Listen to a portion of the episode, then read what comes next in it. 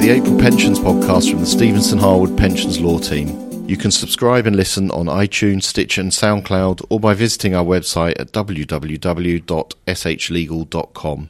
I'm Graham Wrightson, a partner in the pensions team, and I have with me Naeem Noor, a senior associate in the team. Today we're going to talk about some of the key pensions law developments up to the end of April 2019, including points from the pensions regulator's annual funding statement, recent case law which has clarified the parameters of trustees' duties to a sponsoring employer, the government's approach to the introduction of collective defined contribution pension schemes, as well as additional disclosures that certain trustees will be required to make as of 6 April 2019. So, first, Naeem, do you want to tell us something a bit about the pensions regulator's expectations? Sure, thanks, Graham. Trustees and sponsors of defined benefit pension schemes should be aware of the pensions regulator's expectations set out in its 2019 annual funding statement.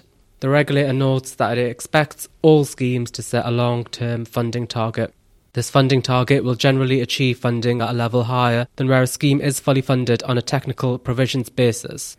Trustees need to be prepared to evidence that their short term investment and funding strategies are aligned to allow the scheme to become fully funded up to the long term funding target. In addition, the regulator continues to highlight that dividend payments should not be excessive relative to deficit reduction contributions. The regulator makes clear that it will intervene with schemes whose valuations do not reflect an equitable position relative to other stakeholders, regardless of sponsor covenant.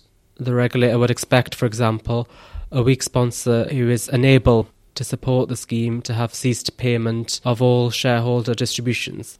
The regulator also notes that the median recovery plan is seven years, and schemes with strong covenants should have recovery plans which are significantly shorter than this. The regulator will be engaging with schemes ahead of their 2019 valuations where it considers that recovery plans are unacceptably long.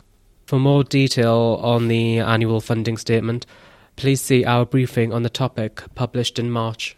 And for our next topic, the courts have provided guidance on a pension scheme trustee's obligations to a sponsoring employer.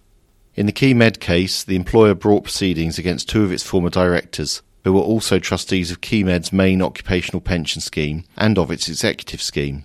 Some years after the defendants had left its service, KeyMed claimed that they had abused their position as directors and dishonestly breached their fiduciary duties. The case contained a number of allegations, but one key line of argument was that the defendants had subordinated KeyMed's interests to their own, thereby intending to cause loss by unlawful means. The judge was therefore required to consider the duties owed to KeyMed by the defendants as trustees. It was noted that there was no authority directly considering the question of whether a pension scheme trustee owed a fiduciary or equitable duty to the employer sponsoring that pension scheme. The judge concluded that the duty of a trustee to act in the beneficiary's best interests could not be separated from the proper purpose of the trust itself. Subjecting trustees to a divided loyalty, for example by owing duties to both the beneficiaries and to the employer, was, as the judge put it, profoundly undesirable. In the judge's view, the critical point was that a fiduciary should serve only one master. The case is notable in reaching a conclusion as to whether trustees owe fiduciary or equitable duties to a scheme sponsoring employer, and perhaps surprisingly, there's remarkably little law on this point. The judge came to a clear conclusion that no such fiduciary duty to the employer exists, and that, while trustees are entitled to have regard to the employer's interests, they should only do so where these do not conflict with their primary duty. And so, Naeem, what's been happening in the world of collective defined contribution? Thanks, Graham. Yes, on to the emerging world of collective defined contribution schemes or CDC arrangements, as I'll refer to them. In its response to the consultation paper delivering collective defined contribution pension schemes, the government has set out its plans for introducing legislation to facilitate CDC schemes. In a CDC arrangement, contributions are invested in a collective fund. The income the member receives is then based on the value of his or her contributions to the fund, but this is not guaranteed benefits fluctuate to ensure that the total value of benefits credited to each member is equal to the total value of the scheme's assets. The government is committed to legislating for CDC schemes and has stated that it will draft fresh legislation to achieve an appropriate framework. It will make clear that CDC schemes are money purchase benefits the apparent intention behind this being to provide assurances that it is not employers who will ultimately be liable for any shortfall. The government will initially look to legislate for CDC schemes set up by single or associated employers to be based on the model agreed between the Royal Mail and the Communication Workers Union. Much like master trusts, an authorisation regime for CDC schemes will be established. CDC schemes will therefore have to be authorised before they can begin to take on contributions. This process and ongoing supervision more generally will be undertaken by the pensions regulator and is still in the throes of development.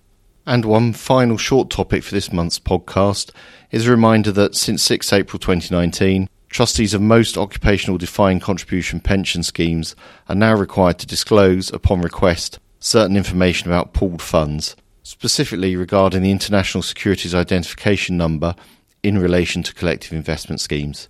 The information provided cannot be more than six months old and must be provided within two months of the date the request is made. Fortunately for schemes, a member can only request information once in a six month period. And that's all for this month's podcast. Additional topics and further detail on the subjects discussed can be found in our April snapshot and in our briefing entitled Dividends, Recovery Plans and Long Term Funding Targets, which we sent out in March. Alternatively, you can contact your usual Stephenson Harwood Pensions Law Team contact. Thanks for listening. We hope you found the podcast informative, and don't forget that you can listen again and subscribe to the series on iTunes, Stitcher, or SoundCloud, or on the Stephenson Harwood website.